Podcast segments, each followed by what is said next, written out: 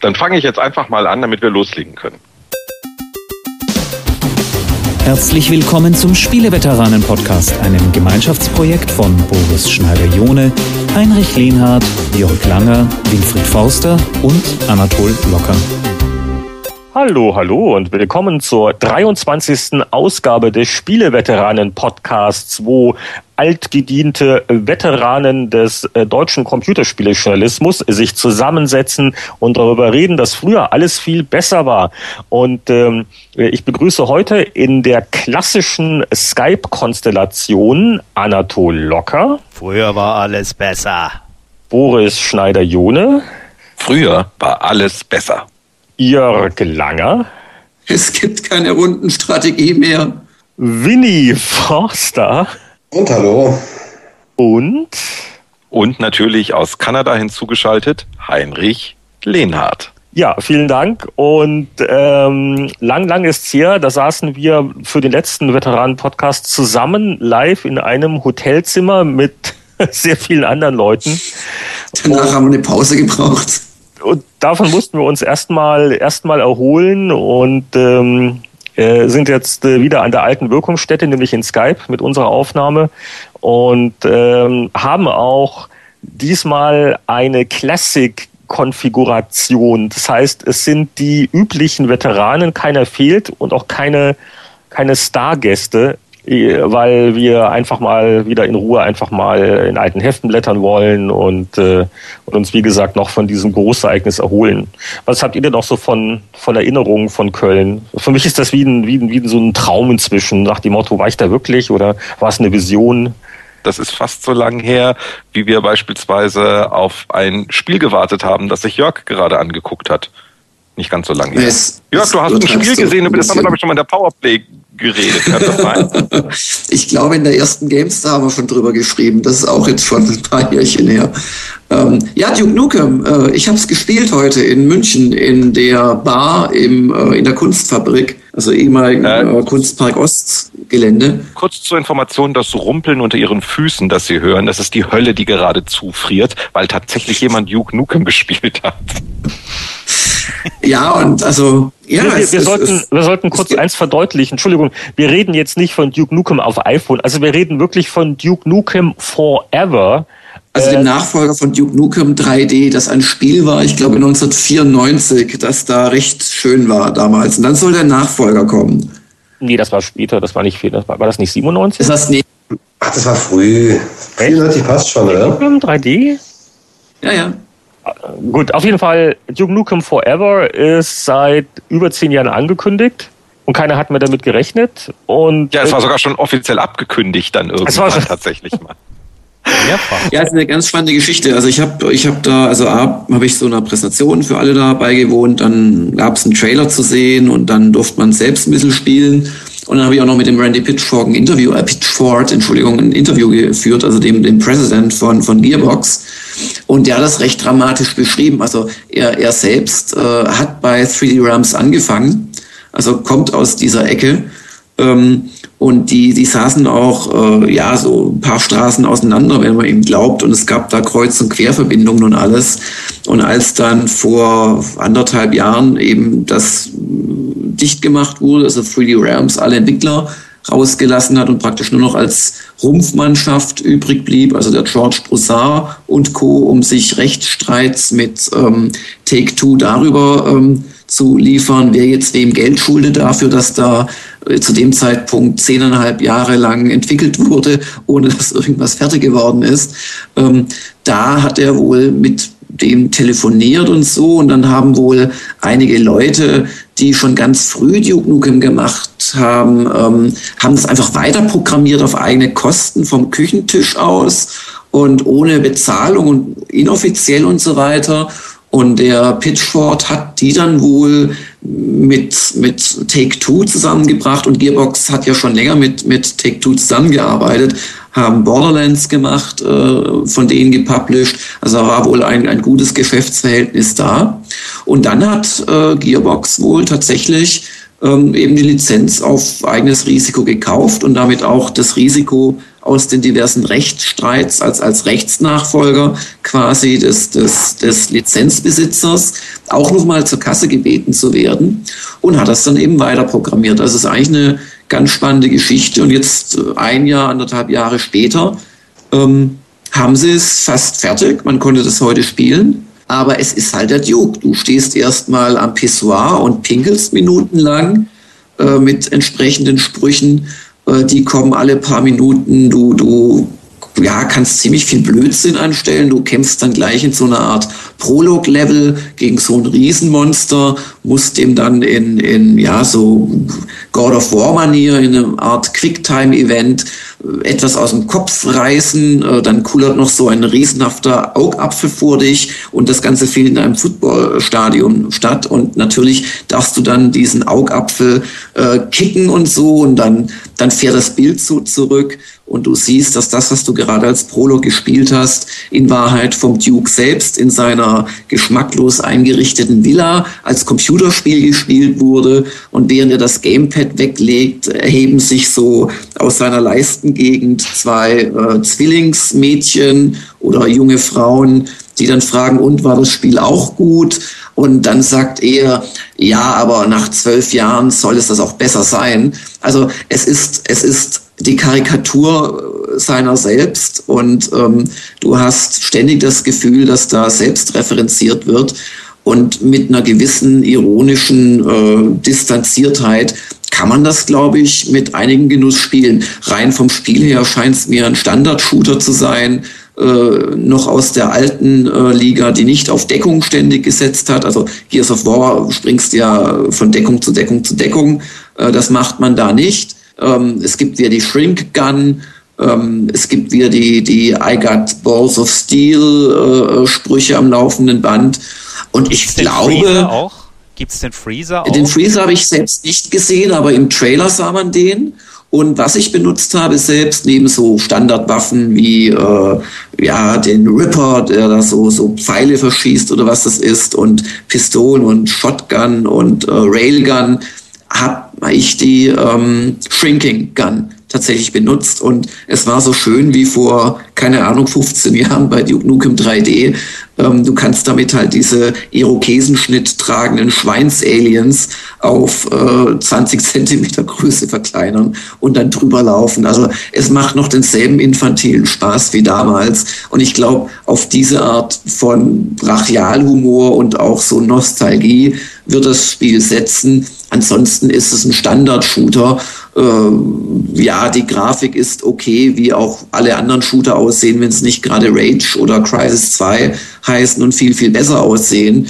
Ähm, aber ich glaube, es ist wirklich dieser Duke-Faktor, der das Ding tatsächlich spannend machen wird. Und wer weiß, also in den zwölf Jahren Entwicklung oder zehneinhalb, wo 3D Realms dran gesessen ist, haben sie ja wahrscheinlich doch sehr viel sinnlose kleine Gags eingebaut. Also das würde ich als mindestes erwarten. Also ein kleines Beispiel, du, du siehst gleich am Anfang diesen Prolog-Level eine Flipchart und wenn du hingehst, darfst du auf dieser Flipchart rummalen. Also ja, völlig nutzlos, aber man, man kann es eben machen. Jetzt muss ich aber sagen, äh, ich, ich finde jetzt inzwischen diese ganze Vorgeschichte, was du am Anfang erzählt hast, diese hinter den Kulissen äh, Sache, finde ich jetzt irgendwie fast spannender als das eigentliche Spiel von deiner Beschreibung hier. Aber ja, das eigentliche Spiel, also was man sehen konnte, waren, waren zwei Levels. Der eine beschriebene im Stadion mit diesem Riesengegner, der andere fing an mit so einem Buggy und du bist durch einen Canyon gefahren. Gibt ja wohl kein Spiel mehr, wo man nicht auch fahren muss, weil das wahrscheinlich den 14-jährigen Amis so gut gefällt, die erst zwei Jahre sich den Führerschein für 3,50 Euro dann kaufen. Und ähm, dann, dann, dann, dann springst du über so eine Schlucht und dann hast du halt so eine, so eine Ballerorgie gegen, gegen den immer gleichen Gegnertyp, wobei man denen schon auch die Waffe aus der Hand schießen kann, sie verkleinern kann und so. Also hat schon Spaß gemacht, aber ich glaube nicht, dass das Ding technisch oder spielerisch äh, irgendwas sein wird, was besonders ist. Das Ding baut auf Duke. Und, Wie sieht's denn äh, aus mit den Multiplayer-Qualitäten? Weil Duke Nukem war mit gerade mit diesem Shrinker, äh, das war ziemlich mh. großartig. Im, im äh, wenn du einen kleinen Level hattest, äh, konntest du da schon einige Stunden mit dem Ballern verbringen. Wie äh, hast du? Das war großartig. Das war das, das, das war der unglaubliche Spaß damals. Ähm, äh, nein, also es war die große Ankündigung, dass überhaupt Multiplayer bestätigt wurde, weil wenn ich das richtig äh, verstehe, gab es vor anderthalb Jahren, als 3D Realms dicht gemacht hat, gab es keinen Multiplayer-Modus. Ähm, und äh, ja, ich kann das jetzt nicht in aller Ausführlichkeit äh, sagen, aber im, im, im Interview hat er hat der gute Randy schon so ein paar Sachen losgelassen, die sich jetzt vom üblichen, ah ja, die haben das super gemacht und hatten nur Pech, äh, doch ein bisschen unterscheiden. Und wohlgemerkt, er kennt viele der Leute und mag die wohl auch. Ähm, aber da muss unglaublich viel schiefgelaufen sein. Also er hat so beschrieben, im zusammengefasst, dass sie einfach sich darin verheddert haben, das perfekte Spiel abliefern zu wollen und noch immer, immer, immer mehr dazu gedichtet haben. Und im Prinzip haben seine Jungs wohl die letzten anderthalb Jahre einfach das, was es gab, genommen und zu einem spielbaren Spiel gemacht. Also, aber, also ganz bei GameStar als eines der Spiele des nächsten Jahres hochgehypt haben, ohne mehr gesehen zu haben als zwei Screenshots. Dann wurde es uns ein bisschen peinlich, dann kam mal wieder eine, ein Trailer oder ein neuer Screenshot. Nach all diesen Jahren war ich insoweit positiv überrascht, dass das jetzt wirklich existiert. Also das, das war zu sehen. Das wird rauskommen im Frühjahr 2011. Es ist halt die Legende nun so viel größer geworden, dass das eigentliche Produkt ihn nur noch enttäuschen kann egal wie gut es ist, weil. Ja, und es, es, es wird kein fantastisches Spiel sein. Also es wird kein sehr gutes Spiel sein, es wird ein gut Plus-Spiel werden. Aber ich glaube, da sie sich wirklich selbst auf die Schippe nehmen und auch die lange Entwicklungszeit, kann man das vielleicht nicht als zeitgenössischer neuer Spieler, der damals noch, weiß ich nicht, im Kindergarten war, aber als, als unser einer und ich glaube auch als, als viele von unseren Zuhörern, die jetzt auch nicht gerade 15 sein dürften, wird man das, glaube ich, mit einem gewissen peinlich berührten Nostalgiebonus richtig genießen können. Aber das ist jetzt mein Tipp nach einer halben Stunde Spielzeit heute. Aber nein, es wird kein das Genre irgendwie weiterbringendes Spiel sein. Es wird einfach ein Spiel sein, das, ja, es wird Popcorn-Kino, glaube ich, werden. Also ein Und jetzt erscheinendes Retro-Spiel. Apropos äh, Retro-Spiele, ähm, da gab es unglaubliche Aktivitäten auf der iPhone-Plattform ähm, und äh, es gibt ja immer wieder alte Spiele, die da frisch emuliert auftauchen. Ob man die dann so toll steuern kann, ist dann meist eine andere Frage. Ähm, aber es äh, gab auch äh, jetzt die Tage was äh, ganz mal was anderes, was jetzt kein Spiel ist, äh, dafür aber Nostalgiegefühle in der äh, alten Demo-Szene wecken könnte. Du spielst auf den Modizer an, oder genau. wie man das aussprechen soll. Naja, das ist ein Programm für iPhone, iPod Touch und so weiter, dass die beiden großen Datenbanken des äh, Internets für Musik, nämlich Modland auf der einen Seite für Mods, ich erkläre gleich, was das ist, und HVSC für Sits äh, zusammenbringt und einen Player drumrum wickelt. Jetzt gab es das schon diverse Male für Sits. Also Sits sind Sounddateien des C64 und da gibt es eine Sammlung und da gibt es einen SID-Player und so weiter, der das alles schon runterlädt. Und jetzt der Modizer ähm, versucht wirklich so ziemlich jedes Soundformat, das es gibt, von allen möglichen Konsolen, PCs, äh, Adlib-Soundkarten, wir erinnern uns, äh, aber eben auch Amiga, Atari ST, die sogenannten Mods, äh, rüberzubringen und das zu verknüpfen äh, mit dieser Datenbank im Internet äh, Modland. Und ähm, da ist so 90 Prozent der verfügbaren Games-Musik aus den 80er, 90er Jahren ist da drauf. Jetzt brauchen wir hier nicht über die rechte Frage zu reden, ähm, äh, ob das jetzt so allen genehm ist, die damals Musik gemacht haben. Der einzige, von dem ich es weiß, ist der gute Chris Hülsbeck selbst, mit dem war ich letztens nochmal im Gespräch und er meinte, auch, das ist völlig okay, wenn man die Sachen downloaden kann, seine alten Sachen. Er hätte ja das als Festangestellter programmiert und er kriegt da kein Geld mehr dafür nachträglich. Ähm, das Programm ist wirklich ähm, sehr, sehr, sehr retro im Sinne von, man hat halt diese ganzen alten Sounds. Äh, man, man kriegt auch diese romantische Verklärung halt immer wieder mit, äh, weil es klingt halt alles scheußlich. Also gerade so Mod-Dateien, muss ich erinnern, Amiga, so Samplefrequenz 8 Kilohertz mit dem ganzen Aliasing, das klirrt und zischt und rumpelt alles. Ja. Ähm, aber halt einige von, aber einige von den Melodien damals waren schon sehr schön. Also äh, muss man sagen, äh, das Programm muss noch sehr an seiner Benutzerführung feilen. Es ist halt eine Datenbank von 100.000 Tausenden von Musikfiles äh, und da manchmal ja auch Sachen dann nachkomponiert wurden, ist es nicht ganz easy, Sachen zu finden. Es gibt so eine Suchfunktion, ähm, aber wenn man beispielsweise Turrican eingibt, wenn man sich denkt, ach, den Turrican-Soundtrack würde ich gerne mal hören, da wird man also von so einem, von, von 120 gefundenen Dateien erschlagen, deren Dateinamen alle so lang sind, dass sie nicht aufs Display passen. Man sieht also immer Turrican 2 Unterstrich und dann viele, viele, viele, viele, viele Punkte und dann Punkt Mod und dann kann man sich aussuchen, welche von denen das ist. Also da muss man noch dran arbeiten.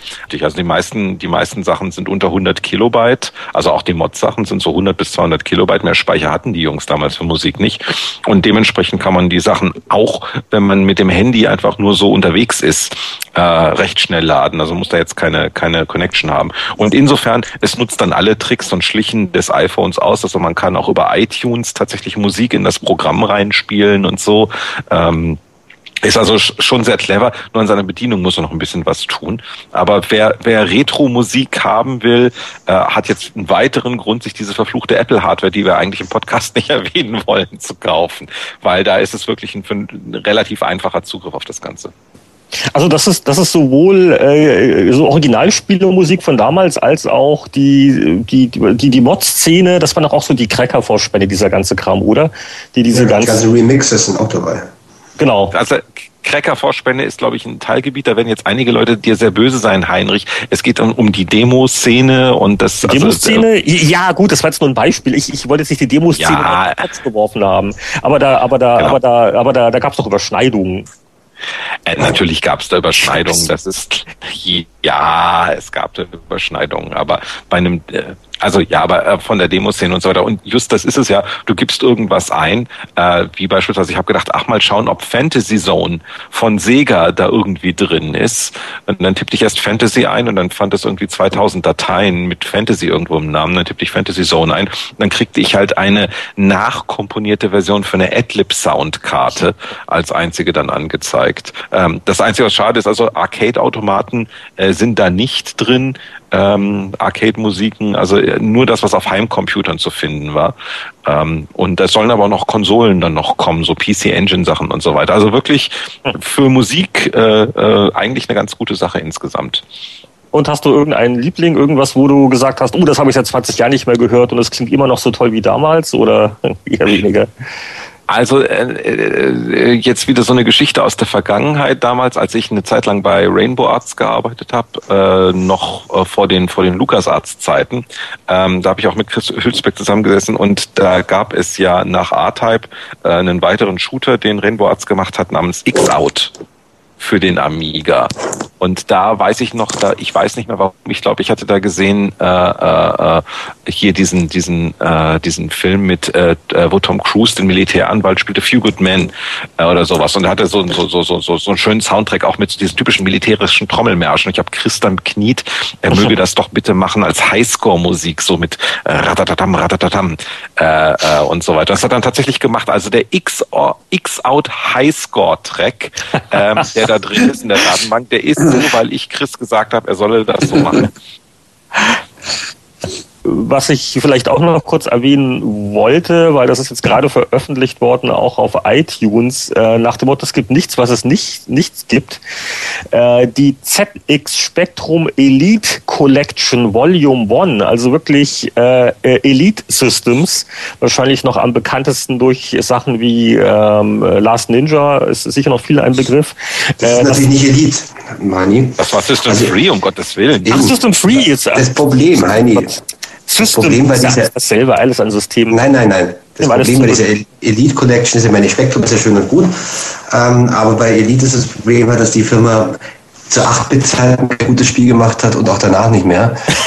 ähm, gab's die C64-Version von die C64-Version von Buggy Boy war klasse. Ja, du, die ist nun, nun bei diesem Spektrum Elite-Paket natürlich nicht dabei. Also bei Elite habe ich mich schon gefragt, was wollen die da re-releasen? Abgesehen davon, dass die Spektrum-Spiele allgemein zu 90 Prozent oder 35 Prozent nicht mehr spielbar sind, hat Elite eigentlich nur Schrott gehabt. Ähm, und so, interessanterweise, ich habe mir dann angeschaut, also als du mir den Link geschickt hast, Heini, es ist so unter diesen ersten fünf oder sechs Spielen ist, ist ja Chucky Egg dabei. Das ist tatsächlich noch ganz lustig. Das ist ein ganz simples, süßes ähm, Jump'n'Run, also sehr spartanisch, aber gut designt. Das war nicht einmal ein Elite-Spiel. Also die haben da jetzt, glaube ich, fünf oder sechs Elite-Spiele auf dieser ersten Elite-Collection drauf, die Schrott sind, plus ein Chucky Egg. Das ist ein Klassiker in England. Also schätzungsweise werden sich das viele englische Retro-Freunde holen, diese Elite-Collection nur wegen diesem Chucky Egg. Aber was Elite selbst da veröffentlichen möchte, ähm, ist sehr fraglich, zudem sie ab Mitte der 80er fast nur noch Lizenzen gemacht haben. Und die haben sie natürlich gar nicht mehr. Also die Automatenumsetzung von Capcom und Taito und so weiter, die kann Elite wohl nicht mehr bringen. Und das, was sie jetzt gebracht haben, ist, ist Schmarrn. Also die fünf, sechs Spiele kenne ich alle noch von damals. Das sollte man sich nicht, nicht antun, selbst Ach als Retro-Fan. Jetzt, jetzt, jetzt, jetzt habe ich gedacht, jetzt äh, haben wir ein Spektrum-Thema, wo, wo du jetzt hier äh, positive Dinge berichten kannst, aber du würdest. Leider nicht, es gab gute Spektrumfirmen, keine Frage. Elite war richtig mies von Anfang an leider. Und weil der Boris noch das Buggy Boy erwähnt hat, das ist tatsächlich eine Automatenumsetzung. Und da habe ich ähm, lang drüber nachgegrübelt, wieso sie die da drauf haben. Ich schätze mal, dass der Hersteller zu, Tsunami oder so ähnlich oder zu, ganz komischer japanischer Hersteller, ähm, dass der einfach nicht mehr existiert. Also es ist kein Taito, der Buggy Boy war kein Taito-Automat oder sowas, sondern ein anderer japanischer Hersteller. Und schätzungsweise hat, haben sich die Wilcox, das ist die Familie, die hinter Elite steht, einfach gedacht, okay, die Firma gibt's eh nicht mehr. Das packen wir noch mit drauf, weil Buggy Boy war natürlich ein äh, recht erfolgreiches Spiel für damals.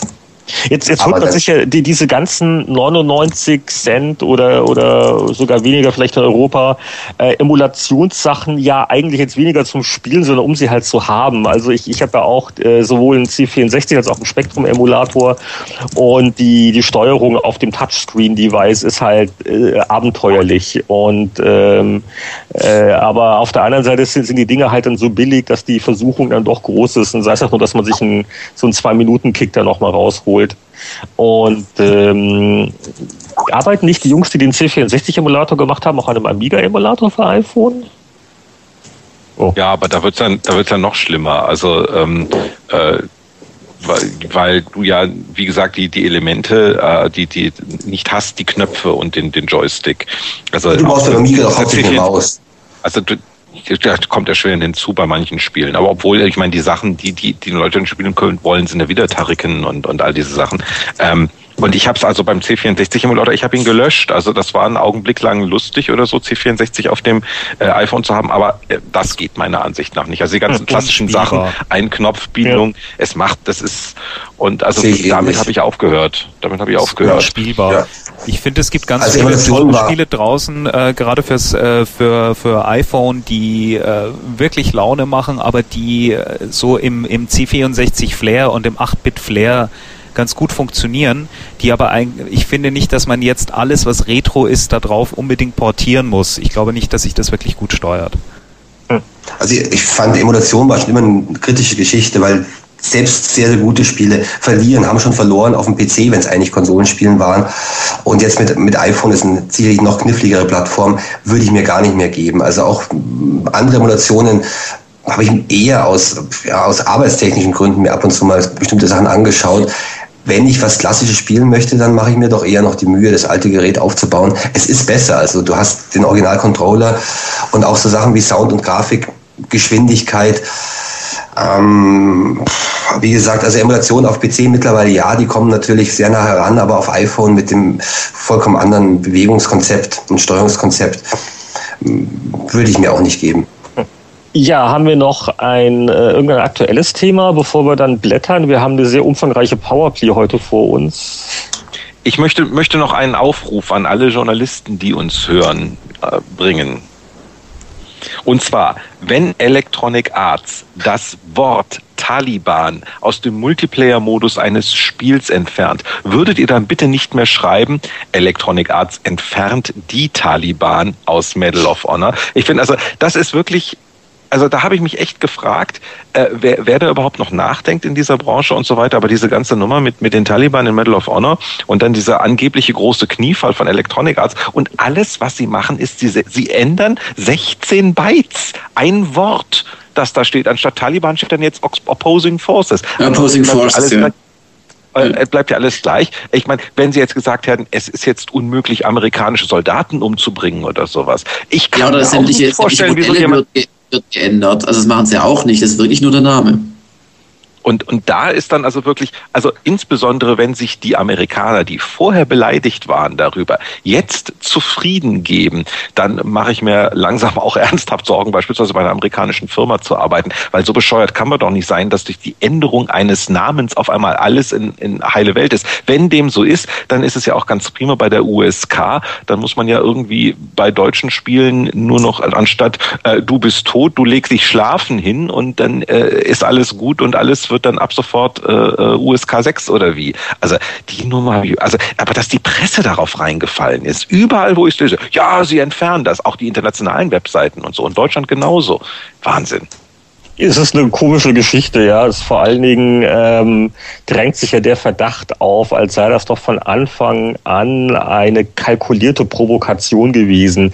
Also, also da gab es sicher doch Meetings und äh, man hat das abgewegt, ähm, in welchem Ausmaße die äh, Entrüstungsstürme, mit denen zu rechnen war, äh, nicht sogar eine ganz äh, nützliche Marketingleistung darstellen, weil ähm, ich meine, äh, dass das, dass das Thema in den, in den USA ähm, aufgebauscht wird, wenn du auf einmal ein Spiel hast mit realistischer Grafik, wo theoretisch jemand äh, auf der Taliban-Seite ähm, amerikanische Soldaten halt abschießen kann. Ähm, das ist schon ein bisschen was anderes, als wenn ich halt ähm, in äh, Call of Duty ähm, irgendwelche alten Weltkriege oder, oder irgendwelche fikt so semi-fiktiven Konflikte halt habe. Ne? Dass äh, ich weiß nicht, also dass Electronic Arts das dann zumindest nicht durchgezogen hat. Ich glaube, da gab es sicher ein paar hochinteressante Meetings äh, zu dem Thema äh, mit ähm, Upper Management, ähm, aber ich glaube, dass das lange Zeit einfach ein, einfach äh, Kalkül war nach dem mhm. Motto, oh, wir sind so cool und realistisch und alle reden drüber und ich, ich, ich weiß es nicht. Also, also ich bin sicher, dass, ich, ich bin sicher, dass wenn bei sowas nicht spätestens zwei Monate vor Veröffentlichung des Spiels äh, noch keine allgemeine Presse darauf angesprungen ist, dass das dann irgendwie lanciert wird. Hey, da kann man die Taliban spielen, weil ich glaube in der Tat auch, dass das einen ganz großen äh, Faktor ausmacht, dass man damit Aufmerksamkeit erregen möchte. Also ich bin kein Verschwörungstheoretiker aber in solchen Fällen, und das gleiche ist doch hier die, die oft bemühte Flughafenszene bei Modern Warfare 2, da kann man doch keiner sagen, dass das dramaturgisch notwendig gewesen ist. Das war von Anfang an als ganz großer Skandalaufreger gedacht. Also wie früher die progressiven Filmregisseure dafür gesorgt haben, dass früh bekannt wurde, dass die Hauptdarstellerin nackt ist, so muss man heute halt solche Sachen in Computerspiele einbauen. Also das ist ja, ich stimme da völlig zu. Und die, die andere Frage ist halt tatsächlich, was darf man tun in einem Spiel? Wir sind jetzt, glaube ich, alles trotz äh, oftmals Familienväter auch, wir sind, wir sind jetzt alles keine Leute, die sagen, oh Gott, es darf niemand getötet werden, so rein grafisch in einem Computerspiel. Dann wären wir im falschen Job insgesamt. Aber ich glaube schon, dass der ein oder andere von uns sich schon eher unwohl fühlt, jetzt einen aktuellen Konflikt nachzuspielen. Also mit Zweiter Weltkrieg fühle ich mich teilweise noch unwohl. Ähm, mit, mit, mit Antike fühle ich mich überhaupt nicht unwohl und Vietnam wird dann schon unwohler und jetzt so Afghanistan und moderner Krieg. Also irgendwie, ich persönlich brauche das jetzt nicht. Und, und das ist schon mal ein Punkt, über den man reden kann. Ist es, ist es, ist es scheinheilig, wenn man, wenn man kein Problem damit hat, wegen mir irgendwelche Nazis über den Haufen zu schießen? Ähm, und, und dann aber ein Problem hat mit einem Afghanistan-Krieg, wo es eben zwei Seiten gibt? Oder ist es nicht einfach eine Grenze, wo man sagt, nö, das ist jetzt gerade aktuell passiert das, während ich lebe und Nachrichten schaue und da muss ich jetzt nicht meinen äh, privaten Spielspaß draus ziehen. Also was, was, was denkt ihr denn dazu? Ich hatte echt ganz aktuell ein Problem mit einem Spiel namens 1378. Ich weiß nicht, ob ihr das mitbekommen habt. Das war ein Spiel, das erscheinen sollte zum Tag der deutschen Einheit. Da geht es darum, dass an der Grenze ähm, quasi ein Shooter nachgebaut wurde zwischen Grenzsoldaten und Flüchtlingen, das sehr akribisch von äh, den Programmierern nachgebaut wurde, soll ein Serious Game sein. Und du, du musst dazu sagen, an der deutsch-deutschen Grenze. An der deutsch-deutschen Grenze, genau, genau, zum mhm. Mauerfall eben. Mhm. Und ähm, ja, ich muss ganz ehrlich sagen, äh, da stellt man sich schon die Frage, das war alles sehr, sehr gut gemacht, sehr durchdacht und auch der Programmierer, muss ich sagen, Hut ab, dass er, dass er sich dieses Themas angenommen hat, weil ich meine, nicht der Fakt, dass ähm, wir dort einen Shooter spielen, ist verwerflich, sondern dass dort Menschen umgekommen sind. Das ist das eigentliche Problem. Und es ist die Frage, bildet man das in einem spielerischen Kontext nochmal nach? Und da finde ich, äh, da muss jeder für sich auch so eine moralische Grenze finden. Ich habe da meine gefunden. Ich fand es problematisch. Ich fand es echt problematisch. Aber genau in dem Fall würde ich jetzt wiederum sagen, ähm, da, da, da ist doch der Ansatz auf jeden Fall erkennbar, dass man zum Nachdenken anregen möchte. Ja, ja, klar. Ähm, ja, ja, klar. Aber es ist ja auch die Frage, ich glaube, wo ist der persönliche Punkt? Ja. ja, ja, klar. Nee, aber nur so, ich, ich würde es halt jetzt nicht direkt mit, äh, äh, keine Ahnung, äh, ja, einem Medal of Honor vergleichen, das ein Afghanistan-Spiel. Da würde ich halt eher sagen, da geht's echt um den, um den Reiz und Militär und Waffen und Super und Leute und Haufen schießen, während, während bei dem von dir erwähnten äh, 378 äh, Kilometer ähm, glaube ich, schon der Ansatz ist, dass man Leute, die vielleicht von der DDR gar nicht mehr so viel wissen und gar nicht unter Umständen wissen, dass da äh, viele, viele Leute umgekommen sind über die Jahre, die wirklich erschossen wurden. Das muss man sich mal vorstellen. Die wurden in den Rücken, im Kopf, was weiß ich wohin geschossen, weil sie das Land verlassen wollten. Und das, das ist ja ein ganz anderer Ansatz. Ob jetzt ein Multiplayer-Shooter also so rein als, als Spieltyp dafür geeignet ist, ob es nicht vielleicht besser ein Solo-Mod geworden wäre oder ein Adventure, das ist vielleicht die andere Frage. Aber ich fand es halt mal wieder bezeichnend, wie dann auf diese arme, ich glaube, Karlsruher Hochschule für Gestaltung ja, ja. Wieder, wieder eingeprügelt wurde nach den üblichen Reflexen und der Ansatz überhaupt nicht interessiert hat. Und da regt sich bei mir dann schon wieder. Ja. ja. Ja, aber das ist doch okay für die Karlsruhe. also ich meine, auch hier, die waren sich wohl auch klar, dass es, dass es Aufsehen erregen wird und sie sind sich auch klar, dass man da auch einfach dagegen sein kann und sagen kann, naja, mit, mit dieser Geschichte soll man nicht spielen. Also ich glaube jetzt nicht, dass es für die Karlsruhe so eine Riesenüberraschung gewesen sein kann.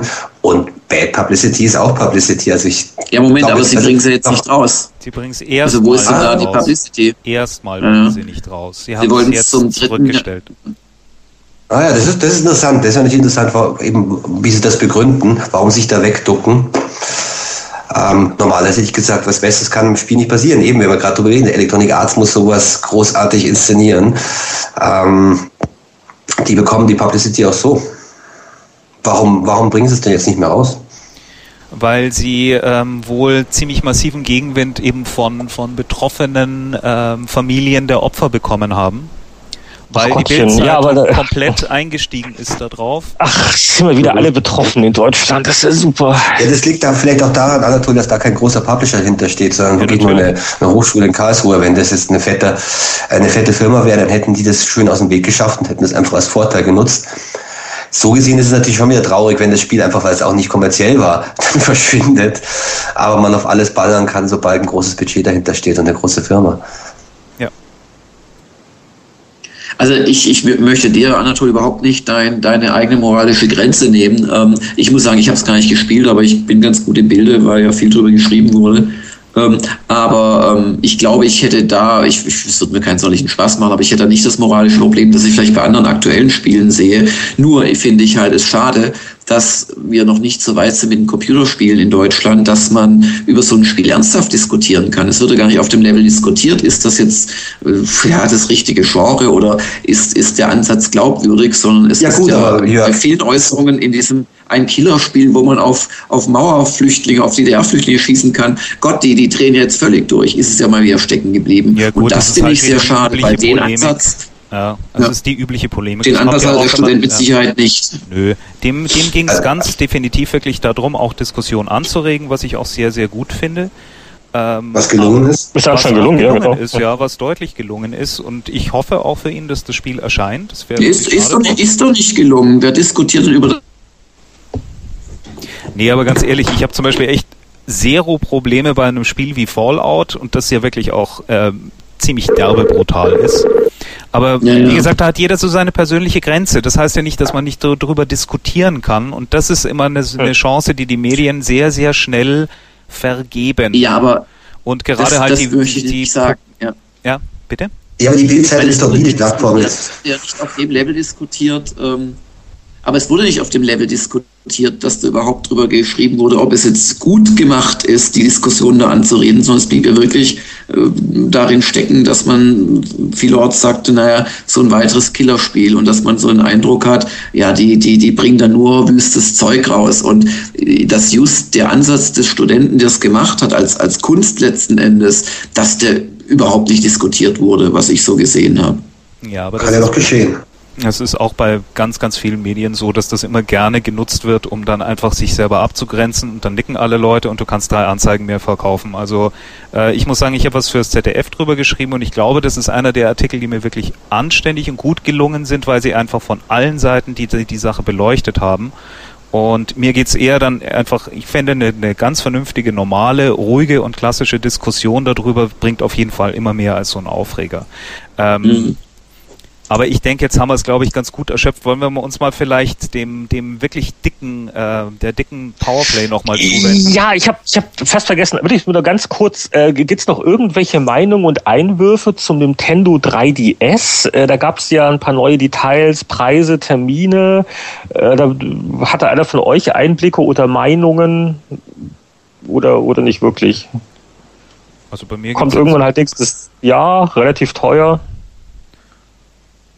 angucken. Auch da wieder, die haben einen japanischen Preis bekannt gegeben. Ich habe noch nirgendwo einen offiziellen Euro- oder Dollarpreis gesehen oder so. Also wird dann wieder rumgerechnet, spekuliert und so weiter. Wart's doch mal ab, für welchen Preis, für welches Geld Nintendo das in anderen Ländern auf den Markt bringen wird, bevor ihr da irgendwelche, also zu teuer hier und so weiter und so fort. Ist auch immer ganz toll, dass immer die, die nur Software äh, verkloppen äh, und äh, die äh, dann immer schreien, das ist zu teuer.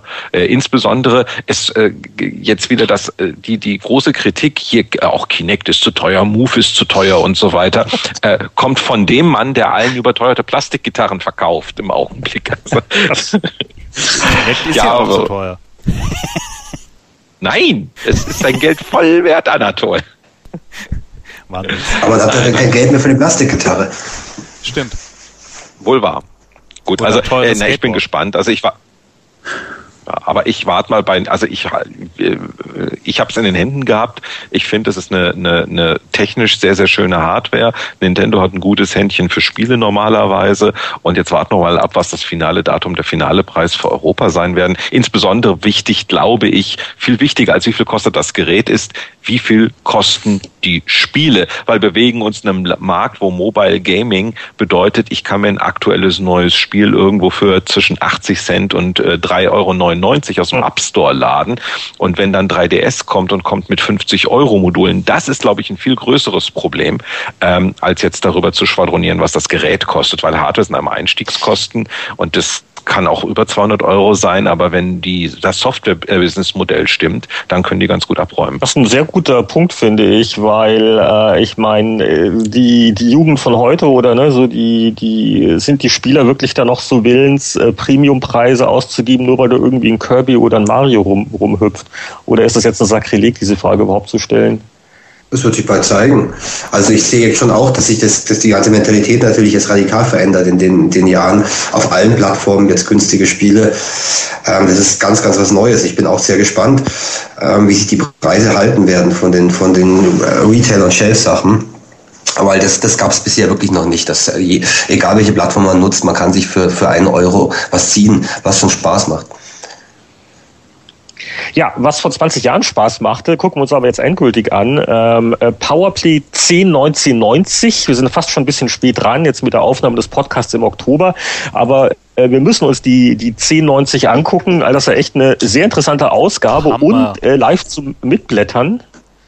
Äh, wir haben den Link wieder auf spieleveteran.de. Ne? Ähm, da ist der Link zu einer digitalisierten Ausgabe ähm, der Powerplay 1090. Da wie immer herzlichen Dank an cultpower.de. Und ähm, ja, ähm, Titelthema, äh, das die Cover Artwork, äh, ganz interessant, weil das ist, glaube ich, ein Spiel, das ähm, welches Spiel ist es eigentlich? Das ist Kadama, denke ich. Ich, nee, also ich, ich, weiß es noch, aber Kadaver, ja. Der, ja, aber Kadaver, jetzt, ja. guck doch mal die Titeltexte an. Ja, aber es wird nirgends erwähnt. Ja, es wird, wir haben, das war eine, das ist der Artwork zu dem zwei Bitmit Brothers, ne, ihr Action Adventure, so eine Art ja. äh, Prä-Diablo, würde man jetzt fast sagen. Äh, aber nicht äh, vier oder acht Farbgrafik ohne richtige Farben, wie war das nicht? Äh, isometrisch. Hm, nee. Aber wenn ich mir die ganzen Titelthemen angucke, steht, steht irgendwo drauf, Nee, steht nicht drauf. Großartig. Wir hatten das der Test ist auf Seite 34. Innen drin wird es besser. Ja. Also ich sehe schon, ihr wollt darüber hinweggehen. also ich weiß nicht, also mir war das nie so richtig bewusst gewesen. Ich meine, wir haben da seinen Silent Service drauf, wir haben da Monkey Island drauf, da war wahrscheinlich einfach kein Platz mehr, denke ich mal, oder? Ja, und ich glaube, Silent, Silent, Silent Service 2 war Art, Artwork-mäßig wohl weniger ergiebig. Blob. Irgendein, irgendein Teleskop im Nebel. Ja, genau, aber wie dem auch sei, immer diese unwesentlichen Details. Nein, Gabriel, um Gottes Willen. Die habe ich jetzt erst wieder bei Gamescom getroffen. Hm? Wen hast du getroffen? Ja, die gibt's noch, die Mädels. Die, die Cathy. Die Cathy Campus, ja klar. Ach so, ihr seid schon beim, beim Editorial. Ja, ja, ja, die sind beide, die sind beide noch in der Branche, beide Mädels. Ja, ja, ich habe Kathy auch. Äh, ja, äh, äh, Julia ist ja hier äh, Activision Blizzard Europe, die, was ist sie, die, die, die, die Marketing-Ober, Ober, Ober, Weiß, Ober mindestens Weiß. Executive, was, was ganz gefährlich ist. Ja, ja, das sind die, das sind die beiden Pressedamen, die vor 20 Jahren bei uns ähm, äh, im Editorial vom Powerplay mit Fotos drin waren. Also Karrieresprungbrett, ne? Man muss nur ne, zusehen und dann 20 Jahre später mh, mm, und wobei, wobei, wobei äh, Kathy, äh, wobei Kathy Campos war damals noch ähm, für welche Firma da? Microprose, denke ich. Microprose? Richtig, aber äh, dann, nicht viel später, hat sie ja diese wirklich sehr lange Zusammenarbeit mit Peter Molyneux angefangen und genau. hat ewig dann Lionhead gemacht oder dann hat sie ihre Agentur ja. und sie, sie macht ja immer noch Peter sozusagen. Ja, ja. Das, ja, das hat ja länger gehalten als manche Ehe. Peter Molyneux ist übrigens auch irgendwo im Heft mit einem Jugendfoto. Ähm, bei dieser, was haltet ihr vom, vom Commodore 32 CDTV? Das uh, muss doch gleich das ist doch ein tolles Thema. Ja, aber, aber, aber genau. Aber ich muss noch ganz kurz beim ähm, Editorial innehalten, nach dem Motto, äh, Winnie, stimmt die Geschichte? Weil äh, in diesem Editorial wird ein neuer... Ja klar, stimmt die. Redakteur, Alles, was der Power stimmt. Ein neuer Redakteur namens Winnie Forster, 21 Jahre alt, vor 20 Jahren, das kann jeder äh, seine Rückschlüsse ziehen, ähm, wird also vorgestellt, ähm, wie er also da mit seinem Fiat Panda in die Redaktion äh, gebraust kommt. Und die Anekdote ist die, dass Winnie äh, sich ein Mega Drive gekauft hat, um 16 Stunden am Stück Ghouls and Ghosts zu spielen. Und dann, ich darf zitieren, als man auf dem Mega Drive Spiegeleier braten konnte, packte er das Gerät kurzerhand in die Tiefkühltruhe. Eingewickelt versteht sich, nachdem das Mega Drive nach 10 Minuten auf Betriebstemperatur ausgekühlt war, wurde ausgepackt und weitergespielt. Das, das Göttlich. Sollte man aber nicht machen, weil das, das kondensiert dann noch alles. Und ich glaube, wir konnten dann noch ungefähr zehn Minuten spielen und dann war, war endgültig Sense. Aber das stimmt die Geschichte her. Und äh, Mann, 20 Jahre ist das hier, unglaublich. Das, das, das war so gut, Ghouls Groß? Das, das, das war, war doch ja, schwer, oder? Ja, das war, das war sau schwer, ist es wohl immer noch. Ähm, war sehr gut, es gab damals noch nicht so viele Umsetzungen davon. Wir haben in, dem, in der Ausgabe lustigerweise noch eine sehr seltene Umsetzung von dem Spiel, nämlich für die Super Graphics, für diese exotische japanische Konsole. Es war einfach die erste gute Umsetzung von dem Ding. War ein super Automat und hat sich ja auch, auch gehalten. Also es kamen ja dann auch Jahre später noch, noch klassische Ghost Go Spiele für Super NES zum Beispiel. Die Mega Version war gut, ja, und damals gab es für das Mega einfach noch nicht so viele starke Sachen. Ja, und dann äh, ein anderes Thema, passend zur grasierenden Monkey Island Nostalgie, äh, ne, mit den ganzen Special Editions. So neulich war, war ja dieser ähm, Sale, wo man die iPhone-Version jeweils für 99 Cent gekriegt hat. Und äh, da war damals ein gewisser Lukas Arts Pressemensch namens Boris Schneider bei, bei der Powerplay. Das war. Das nochmal. Soll ein netter Kerl gewesen sein. Und äh, also äh, vor 20 Jahren waren in der Powerplay so, ich glaube, die allerersten Bilder von einem Adventure namens Secret of Monkey Island. Korrekt? Ja, korrekt. Ja, klar. Unbedeutendes Spiel, nächstes Spiel. Ähm, und was auch vorgestellt wurde, ein, ähm, ein anderes Lukas-Spiel, das nicht mehr ganz so bekannt ist, Night Shift. Kennt das noch jemand? Das war so in der Spielzeugfabrik. Ja, das, das haben Engländer entwickelt. Also ich, davor hat er, glaube ich, Lukas Art wirklich alles in-house gemacht. Night Shift müsste eines der ersten Spiele gewesen sein, die extern entwickelt worden sind. Ich glaube, ein englisches Team. Boris? Auch, nein, nicht ganz korrekt. Vorher gab es okay. äh, Indiana Jones and, and the Last Crusade. Ja, oh, da gab es das das US Gold äh, Action-Spiel und das Adventure-Spiel, das bei Lukas direkt programmiert wurde. Genau. Das war aber dann auch schon ein Qualitätsgefälle, ne? Also die, die richtigen Lucas-Sachen, die waren schon irgendwie besser Absolut. als ja, wie gesagt, Lukas konnte Adventures, aber nur mit Adventures allein konnte man die Familie nicht ernähren. Ja, die Konstellation auch. Sammelstation auch. Und dann haben sie halt das klassische europäische Action-Spiel für 8-Bit-Computer und Amigas und so weiter.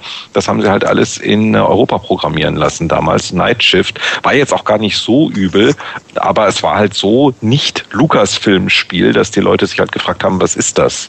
Also nur weil man da Star Wars-Puppen zusammenschraubte, äh, hatte es nun wenig mit Lukas-Film zu tun. Also es war schon lustig, aber. Also damals klangst du ganz anders, Boris, als du uns das Teil in die Reaktion gebracht hast.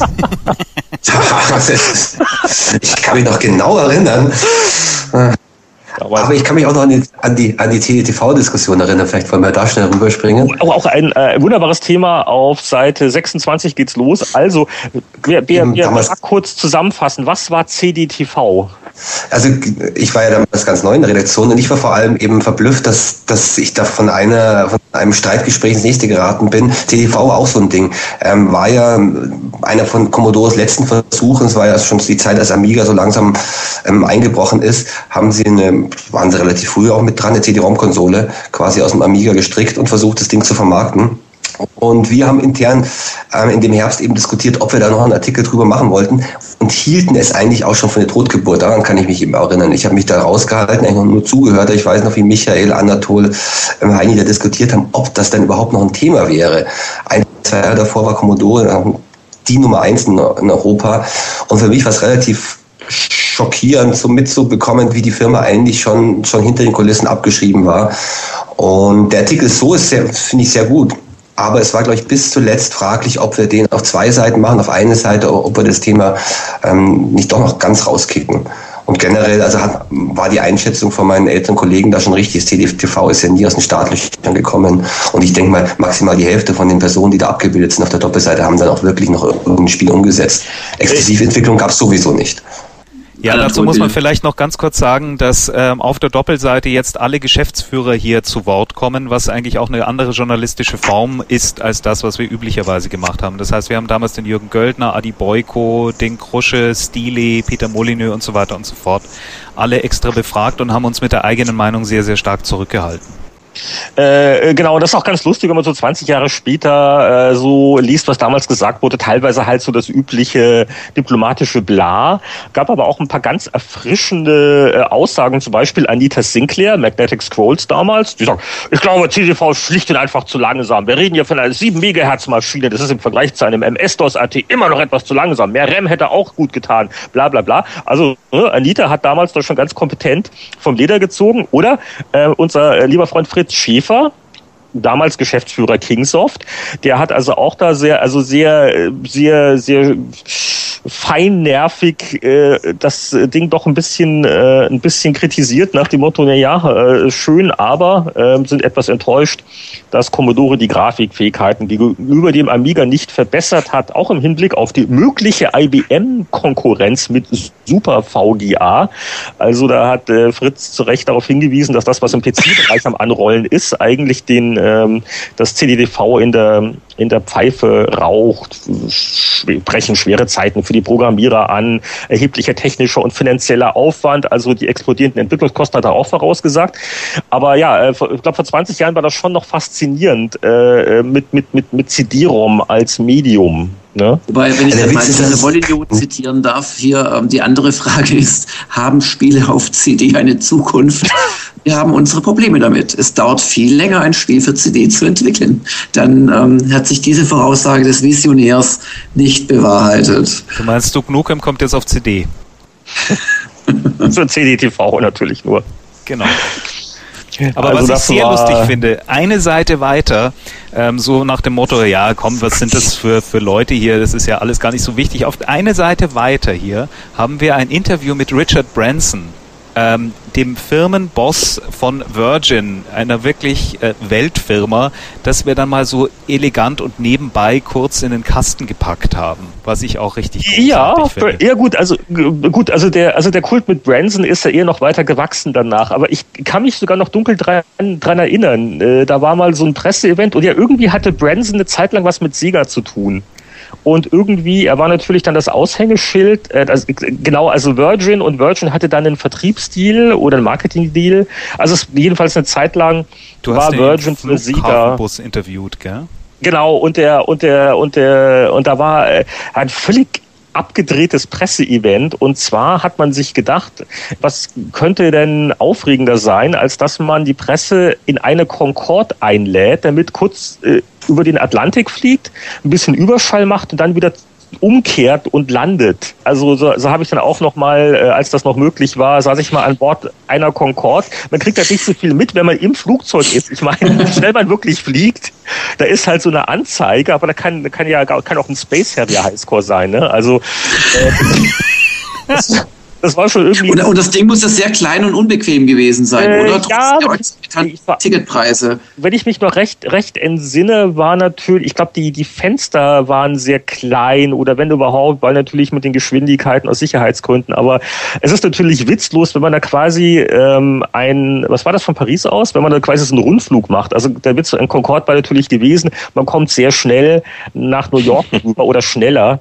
Ähm, also es war so im Nachhinein gesehen, ich will will wissen, was das gekostet hat und so richtig gepasst zum Produkt und so hat es überhaupt nicht. Aber ich hatte das Vergnügen in dem, in dem äh, Bus, wo man also vom Terminal aus zur Concorde gefahren wurde, stand dann dieser Richard Branson halt neben mir ne, und kommt halt so ins Gespräch und dann äh, haben wir so einen kleinen Interviewkasten draus gemacht. Also das, das war war vor 20 Jahren auch ein sehr, sehr, sehr, sehr um, umgänglicher, ähm, charmanter Mensch und sehr, sehr unverkrampft. Äh, ich, ich, ja, wir sind nicht mehr in Kontakt. Es ist jetzt nicht so, dass wir jetzt jedes Jahr noch telefonieren. Leider kann ich das nicht behaupten.